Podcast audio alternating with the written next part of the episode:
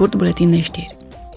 Roberta Metzola, președinta Parlamentului European, va ține mâine la Bruxelles un discurs introductiv în timpul unei ședințe solemne dedicate Zilei Internaționale de Comemorare a Holocaustului. Cu această ocazie, președintele Israelului, Isaac Herzog, se va adresa Parlamentului European, după care eurodeputații vor ține un minut de reculegere. În 2005, Națiunile Unite au proclamat 27 ianuarie, drept Ziua Internațională de Comemorare a Victimelor Holocaustului, fiind data la care a fost eliberat lagărul de concentrare Auschwitz-Birkenau. Roberta Metzola, președinta Parlamentului European, se va deplasa mâine la Madrid pentru a se întâlni cu prim-ministrul Spaniei, Pedro Sánchez Pérez Castejon. Ea va primi premiul Femeia Anului în cadrul conferinței Femei în lumea juridică.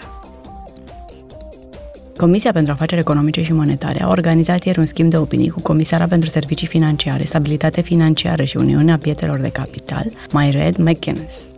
Propunerile recente ale Comisiei Europene în acest domeniu includ măsuri de reglementare a funcționării piețelor europene ale gazelor, măsuri privind serviciile de compensare și listările companiilor pentru a promova Uniunea Pieței de Capital, precum și o propunere axată pe plățile instant în euro.